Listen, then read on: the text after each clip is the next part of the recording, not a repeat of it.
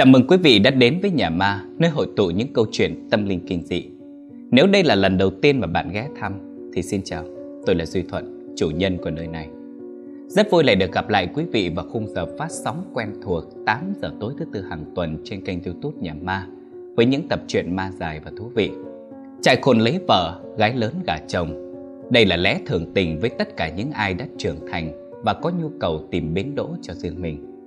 Tuy nhiên, Yêu đương đúng là chuyện của hai người, nhưng hôn nhân lại là chuyện của hai bên gia đình hoàn toàn xa lạ. Và một trong những vấn đề muôn thuở của hôn nhân không thể không nhắc đến mối quan hệ giữa mẹ chồng và nàng dâu. Đó cũng chính là chủ đề của tập truyện ngày hôm nay. Không để quý vị phải chờ đợi lâu, chúng ta sẽ bước vào câu chuyện ngay sau đây. Đừng rời mắt khỏi màn hình nhé.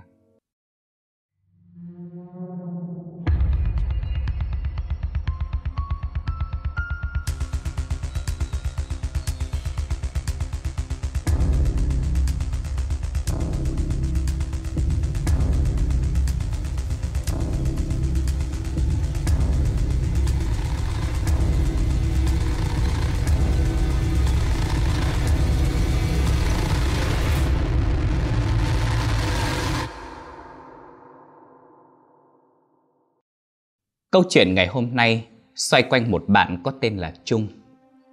Trung hiện tại đang làm chủ của một chuỗi cửa hàng bán cà phê nổi tiếng, được giới trẻ rất yêu thích. Thành công khi mới chỉ bước qua ngưỡng 30 tuổi là điều không phải ai cũng làm được. Trẻ trung, thành đạt, tài giỏi, giàu có là những từ ngữ có thể dùng để miêu tả về Trung. Bởi vì chỉ trong vòng 7 năm ngắn ngủi, Trung đã xây dựng được một cơ ngơi khiến người đời phải trầm trồ và thán phục. Thành công là vậy, nhưng ít ai biết được, gia đình Trung trước đó rất nghèo khó. Những gì mà Trung đạt được ngày hôm nay đều là từ hai bàn tay trắng mà ra. Bố Trung qua đời năm Trung lên 3 tuổi vì bệnh lao phổi.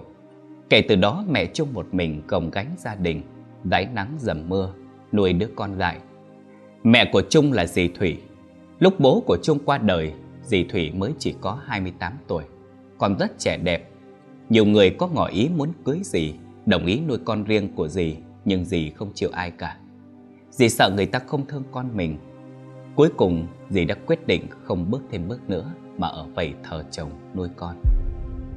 Suốt ngần ấy năm, dì mưu sinh bằng nghề gánh trái cây bán rong ở chợ. Lúc chung còn nhỏ thì một bên dì gánh con, một bên gánh trái cây. Đi bộ hết khu chợ này đến khu chợ nọ để bán hàng.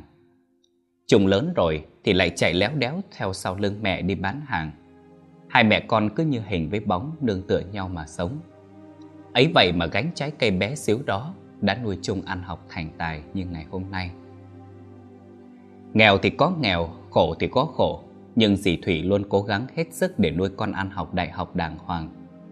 Sau khi tốt nghiệp cấp 3, Trung đã từng xin mẹ cho nghỉ học để đi làm nuôi mẹ. Dù thời điểm đó Trung học rất giỏi, Nhà nghèo không có tiền đi học thêm, Nhưng Trung vẫn luôn đứng đầu lớp. Biết là con trai thương mình, Nhưng dì Thủy nhất quyết cản lại, Không đồng ý. Bởi vì nếu dì cho Trung ra đời sớm, Thì cả đời chỉ có thể làm lao động chân tay cực khổ vô cùng. Tương lai rồi chẳng biết đi về đâu. Nghe lời mẹ, Trung sau đó đã đỗ đại học, Rồi rời quê để lên thành phố nhập học. Năm đầu tiên để có đủ tiền nuôi Trung ăn học, Dì Thủy làm một lúc ba công việc. Sáng dậy sớm nấu sôi gánh ra chợ bán đồ ăn sáng. Chiều thì lại gánh trái cây đi bán. Đến tối lại phụ người ta rửa bát. Thương mẹ nên lên năm hai đại học Trung đã đi làm thêm kiếm tiền lo học phí và sinh hoạt để phụ mẹ. Trung bộc lộ năng khiếu bán hàng Tài kinh doanh của mình cũng là từ đây mà ra. Cũng như những người bạn sinh viên khác Thời gian đầu Trung cũng xin đi làm thêm ở các quán cà phê Rồi dần dần biết được công thức, cách pha chế của nhiều loại đồ uống rồi Trung quyết định tự làm một xe bán cà phê, nước ép trái cây, đẩy đi bán rào ở cổng trường đại học. Giá rẻ mà đồ uống ngon nên Trung kiếm được thu nhập rất khá, đủ để tự đóng học phí và trang trải sinh hoạt. Sau 4 năm học đại học, Trung đã quyết định khởi nghiệp, nhưng số vốn ban đầu quá ít ỏi. Biết được mong muốn của con trai, dì Thủy đã không ngần ngại bán hết của hồi môn, gồm một đôi bông tai, một sợi dây chuyền và cả nhẫn cưới để lấy vốn cho Trung làm ăn. Nhờ đó mà Trung đã mở được một quán cóc nhỏ, rồi từ từ phất lên mở được quán lớn hơn, tuyển nhân viên rồi làm chủ.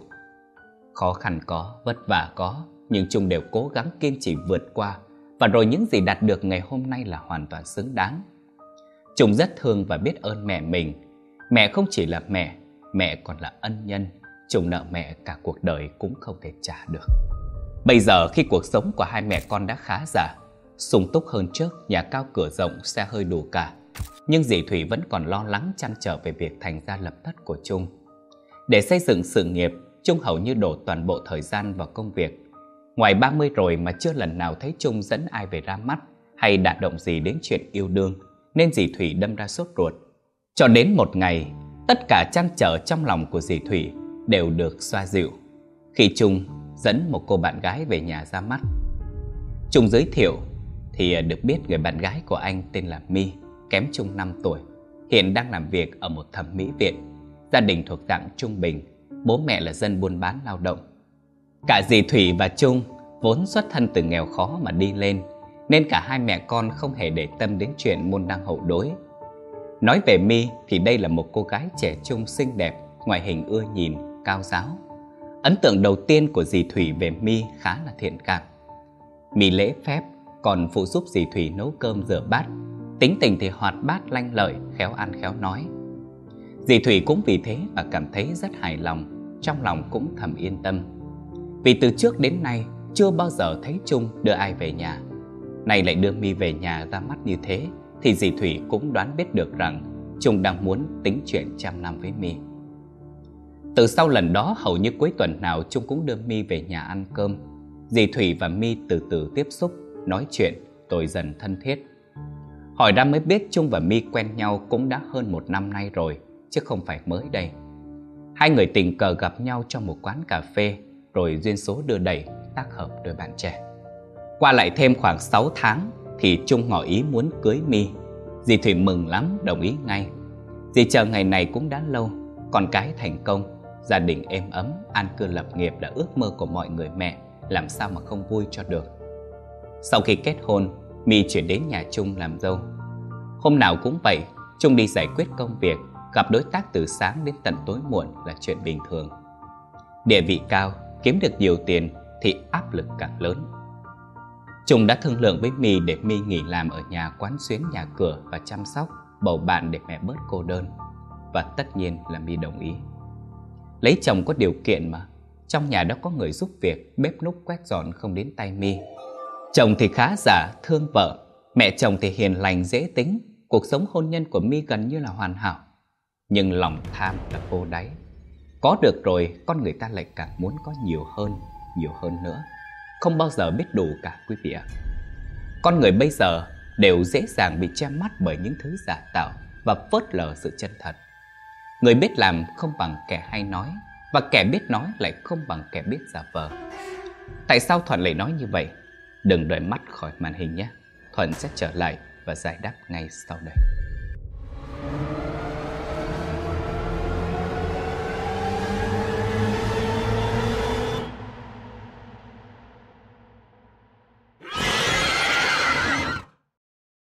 Tính từ khi Mi đến nhà Trung làm dâu đến bây giờ, đã gần cả năm. Thời gian này, Trung đang tập trung mở rộng thêm một vài chi nhánh mới ở các tỉnh thành khác, nên rất bận rộn. Quý thời gian rảnh trong ngày gần như là không có. Về đến nhà là nằm lăn ra ngủ như chết. Đầu óc lúc nào cũng là công việc nên có nhiều chuyện. Mặc dù sống chung một nhà, nhưng Trung không hề hay biết. Đó chính là quan hệ giữa mẹ chồng nàng dâu cũng là vấn đề muôn thuở tồn tại trong hầu hết các gia đình Việt Nam từ xưa đến nay. Thường là mẹ chồng sẽ làm khó dễ con dâu, nhưng ở đây thì hoàn toàn ngược lại. Chung sống được một thời gian, Minh nhận ra mẹ chồng mình là một người phụ nữ nhà quê, hiền khô, thiếu hiểu biết, lại là kiểu người cam chịu ít nói. Lợi dụng điều đó, Mi được đằng chân lân đằng đầu, không coi mẹ chồng mình ra gì hết. Lấy chồng giàu, đùng một cái thành bà chủ lớn. Mi ra vẻ ta đây, khác xa với ấn tượng ban đầu của dì Thủy về Mi trước đó. Sáng nào cũng vậy, Mi đều ngủ đến tận hơn 10 giờ. Dì Thủy còn phải đi mua đồ ăn sáng để sẵn cho con dâu dậy ăn. Có một đợt dì Hoa giúp việc có việc ở quê nên xin nghỉ một tuần. Vậy là nguyên cả tuần đó mẹ chồng làm người giúp việc cho con dâu. Dì Thủy không biết sử dụng máy giặt nên toàn bộ quần áo dì đều giặt tay cả. Dì cũng không biết quần áo hiệu là phải mang ra tiệm giặt ủi để vệ sinh. Vậy là dì giặt tay hết toàn bộ, rồi không may làm hỏng cái áo hàng hiệu của mi. Biết chuyện, mi nổi điên nổi khùng lên, xông thẳng vào phòng nói chuyện tành ngang với mẹ mình. Mẹ, cái áo này mẹ giặt có phải không ạ? Hỏng hết cả rồi đây này. Giời ạ. Ừ, mẹ có thấy hỏng đâu. Hơi sơ chỉ tí chỗ này thôi, vẫn mặc được con ạ. Mặc làm sao được nữa mà mặc hả mẹ? Mẹ có biết cái áo này bao nhiêu tiền không? Hỏng thế này thì coi như vứt luôn nữa. Chứ mặc cái đách gì. Thôi thôi, cho mẹ xin lỗi, mẹ không có biết. Mẹ không biết thì mẹ phải hỏi. Mồm mẹ chỉ để ăn cơm thôi à? Nói xong, mi tức giận đùng đùng bỏ ra ngoài, vừa đi vừa lẩm bẩm. Có tưởng đấy thôi mà còn không biết. Đúng là đồ nhà quê. Có còn giàu như không, cơm nước thì không nấu, chén bát không rửa, nhà cửa không quét. Sáng sớm dì Thủy phải dậy đi chợ mua đồ ăn. Đến khi nấu nướng xong dọn lên tận miệng, mời con dâu sơi cơm, thì mi óng á óng ẻo chê mặn chê nhạt, bỏ không thèm ăn. Thấy đồ ăn nấu nhiều mà một mình dì ăn không hết, nên dì cất tủ lạnh mai hâm lại ăn. Thế là mi đi kể lể với hàng xóm là mẹ chồng mình ký bó kẹt xỉn. Từ ngày có chồng giàu, mi vung tiền rất mạnh tay. Nào là mỹ phẩm, quần áo, nước hoa, hàng hóa ship về nhà nhiều vô kể. Thấy vậy nên dì Thủy mới khuyên con dâu mình có vài câu là nên tiết kiệm lại một chút. Vậy là mi lại tiếp tục kể với người ta là mẹ chồng mình vừa khó tính vừa khó ăn khó ở. Riêng về phía dì Thủy thì dì vốn là dân quê hiền lành, chưa bao giờ nặng lời với con cái. Tính tình Dì đó giờ an phận, không có kiếm chuyện gây sự gì với ai. Thật ra dì biết hết những gì mà con dâu nghĩ về mình. Nhưng mà dì chỉ nghĩ đơn giản là con dâu còn trẻ, người non dạ. Dì không có con gái nên dì xem mi như con gái mình. Còn cái chưa biết thì mình làm cha làm mẹ, mình từ từ dạy lại con. Hơn nữa dì cũng không muốn chuyện mẹ chồng nàng dâu làm ảnh hưởng đến con trai. Dì muốn chung yên tâm mà lo cho sự nghiệp. Chuyện đàn bà với nhau nhường nhịn nhau một chút là được. Dì Thủy có nhắc nhở nhẹ nhàng dạy bảo mi nhiều lần, nhưng vì dì hiền quá, đâm ra tiếng nói không có trọng lượng. Mi giả vờ ậm ừ cho xong rồi phớt lờ ngoài tai như không biết gì. Những gì mà Thuận vừa kể là thái độ của Mi khi trong nhà không có chung. Còn lúc có chung ở nhà thì thái độ của Mi hoàn toàn khác. Thêm nữa là vì dì Thủy không nói năng hay là phàn nàn gì với Trung nên Trung không hề biết những chuyện xảy ra ở nhà. Chính điều này đã tạo ra sự tin tưởng của Trung đối với Mi. Kết hôn được hơn một năm thì Mi mang thai, siêu âm ra thằng cô. Khỏi phải nói gì Thủy mừng lắm, dì chăm con dâu từng ly từng tí. Bình thường Mi đã không thích mẹ chồng, nay bầu bì mà chồng thì cứ đi làm tối ngày. Nhìn thấy dì Thủy, Mi càng thấy chướng mắt. Nhiều khi dì Thủy hâm đổ bộ mấy tiếng đồng hồ để bồi bộ cho con dâu, mà Mi một miếng cũng không thèm động đũa. Thái độ càng ngày càng vô lễ, phách lối, đi không thưa, về không chào. Dì Thủy lúc này thì lại nghĩ chắc con dâu mang thai rồi đổi tính đổi nết thôi, nên cũng mắt nhắm mắt mở cho qua hết lần này đến lần khác. Nhưng dì Thủy đâu biết được rằng chính cái sự dễ dãi này của mình càng tiếp tay cho Mi, khiến Mi càng ngày càng trở nên quá quắt. Bà con ở quê lên thăm mà Mi còn chẳng thèm vác mặt ra chào hỏi tiếng nào. Dì Thủy đành phải nói đỡ cho. Người dân quê người ta hiền lành chất phác, trọng lễ nghĩa, giàu tình cảm nên thấy Mi hành xử như thế cũng nói ra nói vào với dì Thủy. Mà dì thì cứ bênh con dâu, sống trên đời mà. Hiếm có được người mẹ chồng nào như dì Thủy. Phước lắm đấy, phước vía ba đời. Thế nhưng Mi không phải là loại người đơn giản như dì Thủy vẫn nghĩ. Lúc Mi mang thai ở tháng thứ bảy, thì một hôm có người bà con ở quê mang biếu một cặp bồ câu. Dì Thủy mới làm thịt rồi hầm cho Mi nồi cháo tẩm bổ. Thời điểm này bụng Mi cũng đã lớn, nên dì Thủy mới bê tô cháo nóng lên tận phòng cho Mi ăn. Thấy cửa không khóa, dì Thủy đang định đi vào thì nghe thấy tiếng Mi nói chuyện điện thoại qua FaceTime với bạn. Không biết là người kia nói gì, chỉ nghe tiếng Mi đáp. Bà già nhà quê đây á. Đang nấu cháo ở dưới bếp hầu tao. Thôi đi mày ơi, bà già đấy mà hiền lành cái chó gì. Cũng ghê gớm lắm, chứ không phải dạng vừa đâu. Ai ham ấy, chứ tao chả ham. Thằng chồng tao giàu như vậy. Mà bà mẹ nhìn chán đéo buồn nói mày ạ. Quê mùa thì đã đành, còn ngu nữa. Chả biết cái đếch gì. Không nhờ được gì hết. Này, mà còn hay nhiều chuyện. Nhìn thấy bà tao tao ngứa hết cả mắt. Hồi đấy quen lão trùng ấy, tao đâu có biết lão vừa làm chủ vừa giàu có thế này đâu. Lão nói với tao, lão chỉ là nhân viên văn phòng quen. Tao nhìn thấy tướng tá cũng đẹp trai, nên tao quen qua đường cho vui thôi. Ai mà ngờ, cái lúc lão ấy đưa tao về ấy, tao mới biết lão ấy lắm của, lắm tiền. Chứ không nhỉ lão làm đếch gì có cửa mà cưới được tao. Mà này mày ơi, tự dưng tao cứ thấy lo lo ấy. Thì hôm đấy, đi ba tao say quá, lỡ lên giường với cái thằng gì bạn của mày đấy. Đợt đấy lão Trung đi công tác cả tháng trời. Vừa về có mấy hôm thì tao dính bầu. Mẹ nó, sợ không biết là con của lão Trung hay là con của thằng đấy. Giàu ca người. Mày mà lão Trung với bà nhà quê kia, không nghi ngờ gì tao mày ạ. Ừ thì tất nhiên là không biết rồi. Mà cũng không bao giờ biết được. Còn ai không quan trọng. Quan trọng là cái nhà này sớm hay muộn gì cũng là của mẹ con tao. Đứng ở ngoài, nghe hết toàn bộ đầu đuôi những gì mà con dâu mình chính miệng nói. Tay chân dì Thủy rụng rời đến mức đánh rơi cả bát cháo xuống đất. Nghe tiếng động lớn, mi vội vàng đi ra xem là ai thì thấy dì Thủy đang đứng chết chân nhìn mình. Nhìn thái độ của dì Thủy là đủ hiểu mẹ chồng mình đã nghe được những thứ không nên nghe. Lúc này dì Thủy mới quay lưng bỏ đi, mi mới vội đuổi theo giải thích. Không, không mẹ ơi, không như những gì mẹ nghĩ đâu ạ. Mẹ, mẹ nghe con giải thích đi mẹ. Cảm nhận được mi đuổi theo sau, dì Thủy đi càng nhanh hơn, không muốn nghe mi giải thích. Đến cầu thang, dì Thủy không cẩn thận đã dẫm phải cháo, mà lúc nãy dì đánh rơi, khiến dì trượt chân té thẳng xuống cầu thang, lăn nhiều vòng. Cú va đập mạnh khiến dì Thủy nằm thở thoi thóp, tay chân không cử động được, cũng không mở miệng gọi được. Dì Thủy nằm ở dưới cầu thang đưa mắt lên nhìn con dâu mình cầu cứu. Mì thì đứng ở trên nhìn xuống mẹ chồng mình đang trong cơn nguy kịch.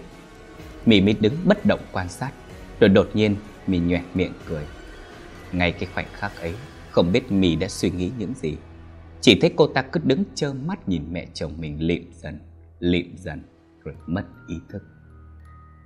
Lúc thấy dì Thủy đã lịm đi bất tỉnh, Mì lại gần xem thì thấy dì Thủy vẫn còn đang thở thoi thóp, bắt đầu có hiện tượng co giật. Cô ta vẫn không có một ý nghĩ gì về việc sẽ cứu mẹ chồng mình. Do đó, cô ta đi thẳng vào phòng đóng sầm cửa lại, mặc kệ sống chết của dì Thủy. Thời điểm xảy ra sự việc là vào chiều tối muộn khoảng 6-7 giờ. Xui sau hôm đó người giúp việc bận công việc nên đã xin về sớm từ lúc 5 giờ. Còn Trung thì vừa đi công tác vào sáng nay. Vậy là dì Thủy cứ nằm đó cả đêm cho đến tận sáng hôm sau. Người giúp việc đi làm thì mới phát hiện ra. Rất đau lòng là lúc đưa dì Thủy vào bệnh viện là dì đã mất rồi. Bác sĩ nhận định là do dì bị ngã chấn thương phần đầu, không đến mức nghiêm trọng. Nhưng do gia đình phát hiện muộn, dì mất máu quá nhiều nên không cứu được. Biết tin, Trung lập tức trở về ngay trong ngày, nhưng không kịp nhìn thấy mẹ mình lần cuối.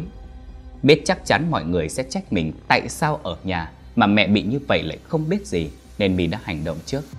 Cô ta khóc lóc, dập đầu quỳ lạy tỏ ra ân hận tự trách, giải thích rằng là mình bị ngén, ốm, nên mẹ nấu cháo cho ăn. Mà do toàn bộ phòng trong nhà đều cách âm tốt, cộng thêm là đang mệt trong người, nằm ngủ ly bì không biết gì. Gào khóc xong, mình ngất xỉu luôn tại chỗ.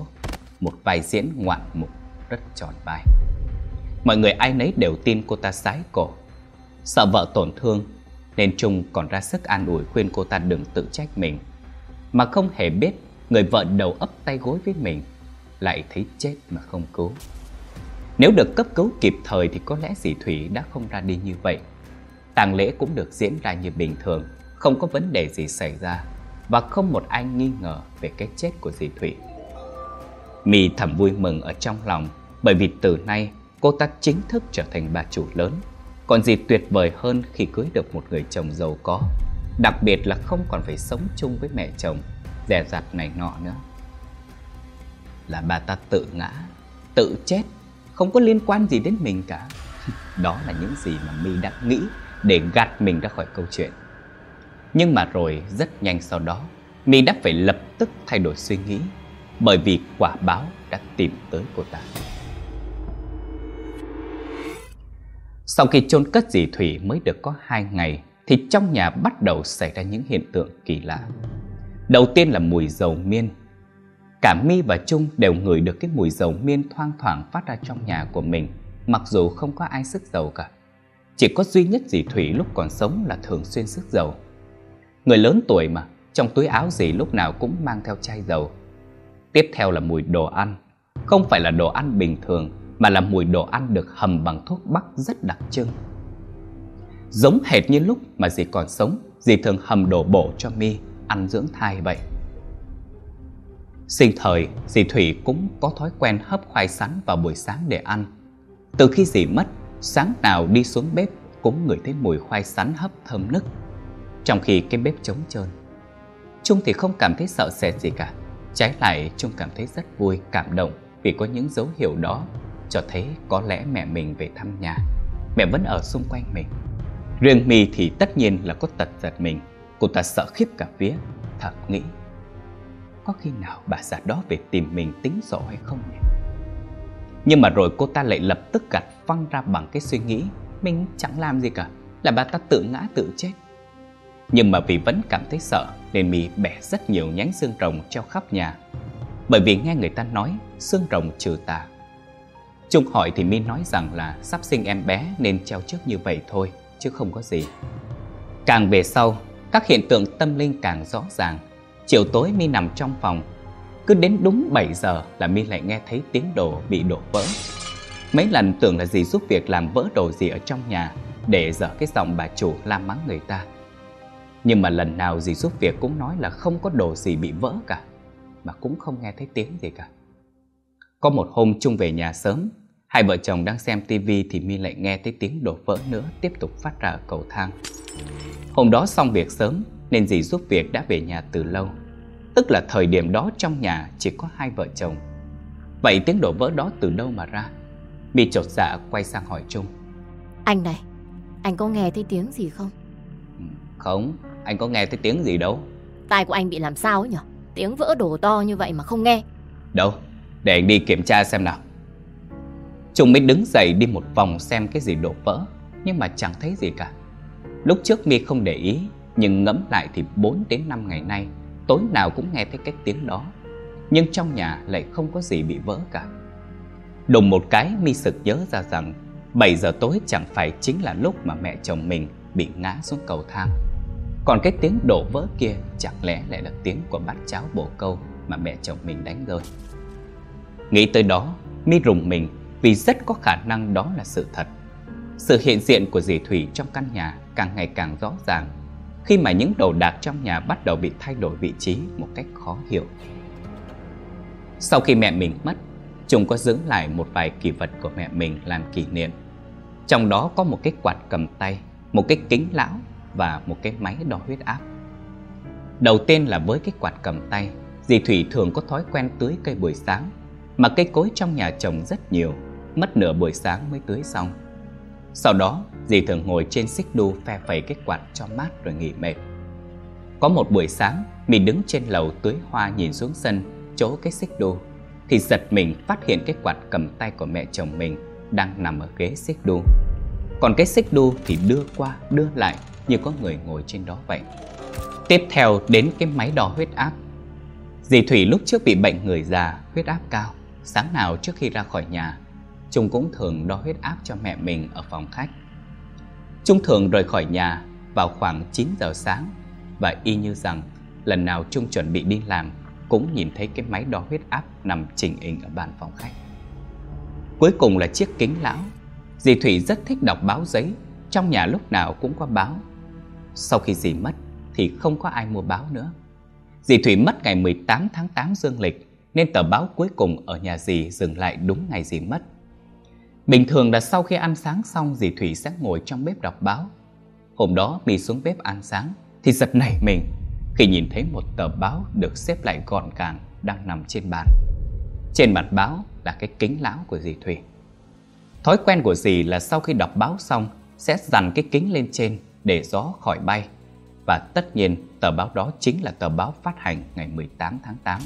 Ba thứ mà Thuận vừa kể ở trên đều được chung cất kỹ vào tủ trong phòng của dì Thủy.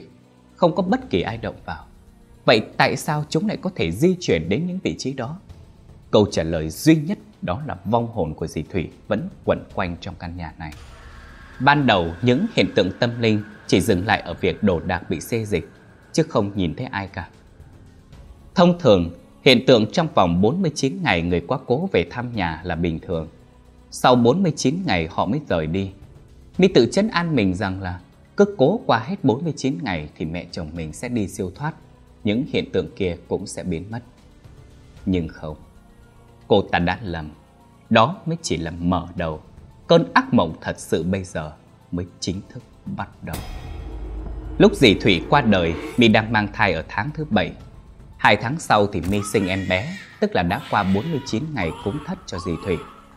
Trong vòng một tuần đầu khi mang em bé về nhà, không thấy có bất kỳ hiện tượng gì cả. Mì đinh ninh là không có chuyện gì nữa, cũng giống như những bà mẹ mới sinh khác.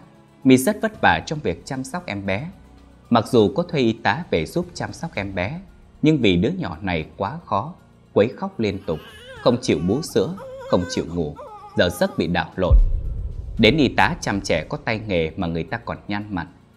Cho đến một hôm, khoảng một giờ trưa vất vả lắm, mì mới dỗ được thằng cu cho nó ngủ. Vừa quay qua quay lại dọn mấy cái khăn sữa thì tự dưng nghe tiếng thằng cu khóc ré lên. Mà cái kiểu khóc của nó giống như bị đau ở đâu, chứ không phải là quấy khóc. Nếu mà quấy khóc thông thường thì nó phải ậm ẹ vài tiếng rồi mới từ từ khóc to lên. Còn đây tự dưng đang ngủ mà nó giật mình lại ré ầm lên. Sợ nó đau ở đâu. Mì mới ấm nó lên, cởi quần áo nó ra kiểm tra thì phát hiện ở đùi nó có 2 đến 3 vết bầm không biết từ đâu ra. Mi hỏi y tá riêng thì người ta nói là có thể em bé nó chưa ý thức được nên tự bấu vào đùi mình thôi. Nhưng mà từ hôm đó trở đi, cứ thỉnh thoảng là thằng cu sẽ bị như vậy. Nó đang ngủ mà khóc ré lên y như rằng trên đùi nó có cái mấy cái vết bầm tím. Mặc dù Mi đã cẩn thận bao tay nó lại thì làm sao mà nó bấu vào được. Đó là hiện tượng đầu tiên xảy ra sau khi Mi sinh con. Lúc này Mi không hề nghĩ đến vấn đề tâm linh cả. Con của Mi thường là nó sẽ quấy khóc ban ngày, còn ban đêm ngủ rất sâu. Nhưng mà qua 3 tháng ở cữ là nó bắt đầu khóc đêm, cứ đến 9 giờ tối là nó sẽ gào khóc, khóc đến độ tím tái hết cả mặt mũi. Có lần hoảng quá phải chờ thằng cu đi cấp cứu trong đêm, nhưng mà đến bệnh viện thì nó lại nín khóc nằm ngủ ngon lành. Trở về nhà thì nó lại khóc âm trời ầm đất lên. Nghe người ta mách là nhét lưỡi dao cùn xuống dưới gối là nó sẽ đỡ quấy khóc. Mi làm theo thì đúng có tác dụng thật, mặc dù vẫn còn nhưng đỡ hơn trước rất nhiều. Yên ắng đâu được có 3 đến 4 ngày thì có một buổi tối, vì tính chất công việc phải gặp gỡ giao lưu với đối tác. Thực tế thì có rất nhiều hợp đồng và giao ước được ký kết trên bàn nhậu. Trung cũng không ngoại lệ. Đêm đó Trung đi với đối tác đến 1-2 giờ sáng. Đã quá quen với điều đó nên Mi đi ngủ trước một mình. Khoảng hơn 12 giờ đang ngủ thì chẳng hiểu sao Mi giật mình tỉnh dậy. Đang thiêu thiêu chuẩn bị ngủ thì nghe thấy tiếng còn ầm ẹ. Theo quán tính, Mi mới nhìn sang cái nôi. Khoảnh khắc ấy, Mi như chết lặng tại chỗ khi nhìn thấy một người phụ nữ mặc bộ đồ bông, tóc dài tới gần eo, đang đứng xoay lưng về phía mình, còn mặt hướng vào trong nồi. Tức là Mi hoàn toàn không nhìn thấy gương mặt bà ta. Vì em bé quấy khóc nên trong phòng luôn để đèn ngủ sáng, nên Mi nhìn thấy rất rõ dáng vóc ấy, mái tóc ấy rất quen thuộc. Bộ đồ bông mà bà ta đang mặc chính là bộ mà dì Thủy đã mặc vào ngày dì mất 18 tháng 8. Mi nhận ra được điều đó và ý thức được đứng trước mặt mình là ma chứ không phải là người. Vong hồn dì Thủy dùng hai cánh tay toàn ra bọc xương, vén màn che rồi bế đứa nhỏ lên. Lúc này, mặc dù rất sợ, nhưng thấy con mình bị bế đi. Mẫu tính trỗi dậy. Cô ta cố gắng vùng vẫy, tính chạy tới giật lại con, nhưng không được. Cơ thể cứng ngắc, tay chân không nhúc nhích gì được. Muốn gào lên, nhưng cố lắm chỉ có thể ậm ừ được mấy tiếng. Mì thấy mẹ chồng bồng con mình đi, mà không làm gì được, nước mắt cứ chảy dài. Đúng lúc này, điện trong phòng đột nhiên sáng trưng lên, vong hồn của dì Thủy lập tức biến mất. Thì ra là Trung về, Trung bế con lên dỗ rồi cầu nhỏ mi. Em bị làm sao vậy? Còn nó khóc ré lên như vậy mà em ngủ cho được. Trùng bế con lại tính đưa cho mi bế dỗ thì nhìn thấy hai mắt mi đỏ hoe, nước mắt chảy ướt gối. Trùng mới lo lắng hỏi nhưng mi chưa hoàn hồn, vẫn đang trong cơn sợ nên cô ta cứ mở mắt chừng chừng nhìn về hướng cái nôi. Cơ thể cũng chưa cử động ngay được. Một lát sau mới hoàn hồn. Trung cặng hỏi thì mi nói rằng ngủ mơ thấy mẹ về thăm nhà, chứ không dám kể chuyện mình vừa nhìn thấy. Có tật giật mình đã đành, Trung lại là người kinh doanh làm ăn. Mặc dù còn trẻ tuổi, nhưng Trung rất tin tâm linh. Lỡ như Trung đi coi thầy bà gì, người ta ứng nên nói lộ ra chuyện gì thì hỏng hết chuyện. Nhưng chuyện này không thể không giải quyết được. Bà ta đã hiện ra một lần thì chắc chắn sẽ còn hiện ra quấy phá nhiều lần nữa. Nên mi đã lén đi coi thầy. Tới thì người ta nói rằng là mi mới sinh, cơ thể yếu nên mới dễ nhìn thấy người âm. Rồi người ta cho ba lá bùa về, dặn là một cái đem đốt uống, một cái để dưới gối nằm của em bé, còn một cái dán trước cửa phòng là được. Nhưng không hề có tác dụng. Cứ hôm nào mà Trung đi về muộn là mi đều nhìn thấy mẹ chồng mình. Kinh khủng hơn nữa là vào một buổi chiều nọ, mi nhờ cô y tá xuống dưới lầu lấy sữa cho em bé hộ mình. Cô y tá chưa đi được bao lâu thì nghe tiếng ngã rầm ở cầu thang. Tưởng là cô y tá bị ngã, mi mới vội vàng chạy ra xem thì điếng cả người, đáy xóm cả ra quần khi nhìn thấy mẹ chồng mình đang nằm ở dưới cầu thang. Cảnh tượng giống y như ngày mà dì Thủy bị ngã xuống. Dì đưa tay về phía mi thều thào. Mi ơi cứu mẹ Cứu mẹ Mi ơi Đau quá Đau quá. Có hôm giữa ban ngày ban mặt Mi nhìn thấy dì Thủy đi qua đi lại trong bếp. Còn có hôm thì thấy dì Thủy đi xuyên cửa vào phòng của dì. Sống chung một nhà, Nhưng chung không hề nhìn thấy mẹ mình. Cả cô y tá được thuê tới phụ giúp việc chăm em bé Cũng không nhìn thấy gì cả. Dì Thủy chỉ cho duy nhất một mình mi nhìn thấy. Vừa sinh con được mấy tháng, Phần thì con quấy khóc, Phần thì bị vong hồn của mẹ chồng dày vò. Mi đã bị trầm cảm sau sinh. Chính Mi cũng không biết bệnh tình của mình. Tính tình của Mi bắt đầu thay đổi. Khó khăn, cộc cằn. Lúc thì khóc, lúc thì cười không kiểm soát được hành vi. Mi bắt đầu nói chuyện một mình Tự nói tự trả lời. Rồi cũng cho cô y tá nghỉ làm không cho phụ chăm em bé nữa. Cả ngày mi cứ ngơ ngơ ngẩn ngẩn Nhìn đâu đâu cũng thấy mẹ chồng mình xuất hiện trong căn nhà. Cân nặng của mi sụt giảm liên tục. Trong vòng 2 tháng mi giảm 7-8 cân Người hóp lại gầy nhom. Trùng đưa vợ đi khám Thì người ta chỉ nói là do em bé bú nhiều Nên thành ra người mẹ bị thiếu chất Suy nhược cơ thể Về bồi bổ thêm là được không có vấn đề gì Trùng mua rất nhiều đồ tẩm bổ cho vợ, nhưng tình trạng vẫn không khá hơn. Rồi từ từ mi bỏ ăn, bỏ ngủ, hỏi gì cũng không nói. Đến mức 3-4 ngày không ăn không ngủ gì cả. Phải tiêm thuốc an thần thì mi mới ngủ được. Người mi yếu dần qua từng ngày. Từ một người phụ nữ khỏe mạnh cao hơn 1m6 nặng 60 cân, mi chỉ còn lại vỏn vẹn có 40 cân. Má hóp lại, hai con mắt lồi ra toàn ra bọc xương. Rồi tự dưng mi bị rụng răng Sáng nào đánh răng cũng nhổ ra một miệng máu Kèm theo một hai cái răng tự rụng Mi phát bệnh được nửa năm Trùng mới nhận ra là vợ mình bị trầm cảm Lúc này đến gặp bác sĩ tâm lý Thì tình trạng của Mi đã quá nghiêm trọng Bác sĩ cũng không giúp ích gì được nhiều nữa Khi em bé được một tuổi, bốn tháng, Thì Mi gần như là không thể tự mình đi lại được bình thường Răng thì bị rụng hết, chỉ có thể nuốt cháo để duy trì sự sống. Hôm đó, sáng ra tỉnh dậy, trông thấy Mi đã rời khỏi giường từ sớm. Đi khắp nhà tìm, thì thấy Mi đang cho con bú sữa. Vì Mi bị bệnh sử dụng thuốc nên ngưng cho em bé bú mẹ đã lâu. Vậy mà Mi lại cho con bú. Biết vợ đang bệnh nên Trung cũng không dám đả động gì. Mà nhìn thần thái của Mi sao tỉnh táo và trông có vẻ khỏe hơn ngày thường. Lại tự bế con đi đi lại lại dỗ con được. Đó là tín hiệu tốt nên Trung cũng thầm vui trong lòng. Cho đến tối hôm đó khoảng 10 giờ tối, tự dưng mi ứng lên. Hay không biết bị ai xui mà cô ta nằm cười sằng sặc, rồi kể hết toàn bộ chuyện mình cố ý không cứu mẹ chồng, muốn mẹ chồng chết cho Trung nghe. Bà già nhà quê đó chết là đúng rồi. Vừa quê lại vừa ngu. Ai dành mà cứu? Ai dành mà cứu chứ? Trung chưa kịp phản ứng lại thì mi đã ngất xỉu rồi tắc thở chết bất đắc kỳ tử ở tuổi 27. Sau khi lo ma chay cho mi, Trung đã gọi cô giúp việc cũ mà lúc mẹ mình còn sống về làm lại. Lúc dì Thủy qua đời, mi đã chê gì giúp việc cũ chậm chạp nên đã đổi người mới. Mà chăm em bé để người lớn chăm vẫn an tâm hơn nên Trung đã liên lạc cho dì ấy. Sau này dì giúp việc này đã kể lại cho Trung nghe trước đây mi đã cư xử vô lễ với dì Thủy như thế nào. Chỉ trong vòng mấy năm ngắn ngủi mẹ chết rồi vợ chết lại còn biết thêm những chuyện mà vợ mình đã làm với chính mẹ đẻ mình.